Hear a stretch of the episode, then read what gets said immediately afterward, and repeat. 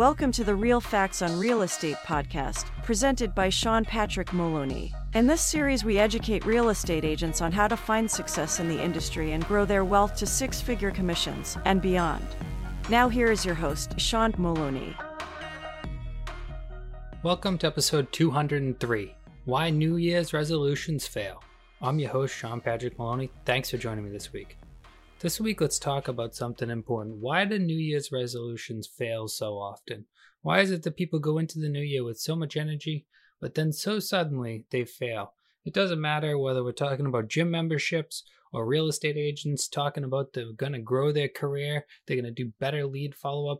What is it about this date that makes everyone think that some magical thing is just going to happen versus the failure that comes? Most people fail their New Year's resolutions because they don't have the grit to go through the pain of change. For most people, change is very painful. They don't realize it at first, but once they start trying to change, it hurts. It changes everything about them. It changes in all different chemical and physical ways, whether it be that their work is more grueling now, if they decide they're gonna get more deals, so now they're gonna make more phone calls, they're gonna face more rejection. People don't really like rejection, so how do you think about all these things? These things that happen through change, you need to make sure you retrain your brain to have the positive focus on it. You know, the extra soreness you feel is because you're working on the body you desire, or the extra rejection that you feel when you're doing lead generation is actually leading to more yeses, because in order to get yeses, you have to get certain levels of nos. We know that not every single person's a client, so in order to get that better lead generation, we need to go through those failures. It's not a failure. In entrepreneurship, one of the earlier things we learn is about the idea of what truly is a failure. A failure is learning what does not work, right? It's an answer. It's a yes or a no type answer, which allows us to run in a new direction. When we fail forward, meaning we fail and find out what didn't work, so now we know what works, that's the type of behavior that keeps us on finding our goals. Because even when our resolution, we don't exactly make it, it's not a time to give it up. It's a time to realize, okay, I did this action that I didn't want. I'm on day 40, and here I am. I didn't make my phone calls for the day. It's not a release of the contract with yourself to move on. It's figuring out, how come I didn't make my phone calls today? Like, what made me do this, and how do I stop that from happening? And then moving forward from there. Because the thought of some instant change that just makes everything different forever is really not reality to how life works, right? Change is constant, but changing in a direction, maybe 1%, 2% better every day, leads you to being 365% better by the end of a year. So think about it more in that way, because otherwise you're going to be facing a wall. It takes really wanting that change to happen for it to happen as well, because oftentimes people's goals are based on what they think other people want of them versus the changes that they want in their own lives. So when we're looking at our real estate businesses and we're thinking to ourselves, I want to do change. Do you really want to do more cold calling, or are you just forcing yourself to do cold calling? Because if you're just forcing yourself to do cold calling, and in reality, you should be going to more networking events, you're probably chasing after someone else's goal.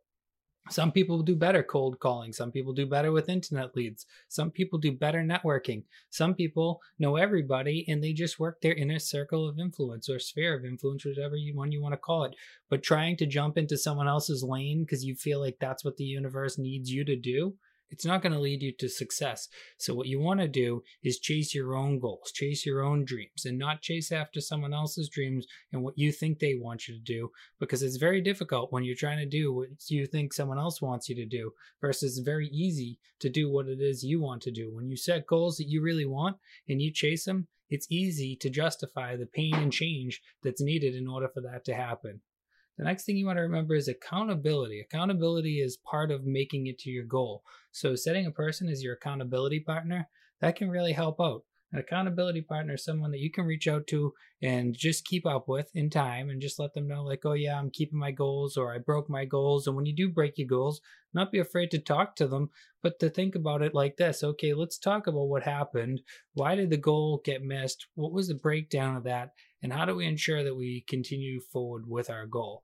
So for New Year's resolutions, if you say, I'm going to do more lead generation, then maybe you find someone else at your brokerage or someone that you're friends with and say, okay, well, We'll both do more lead generation. At the end of the week, we'll talk about all the different conversations we had, and we'll break down how many no's and yeses we got, and we'll figure out what script and what conversations went well, so that way there we can utilize those ones more and more. And if we do this week after week after week, we'll have hundreds of phone calls worth of data, and we'll be heading in a direction where each and every time we find something that works, we tone it more towards that. Setting goals is important, guys, and this is the time of the year where you really want to do so you can set yourself up right for the year 2023. When it comes down to it, you want to have a goal for your marketing, you want to have a goal for your sales, and you want to have a goal for your life. If you don't do this, you probably won't reach your goals.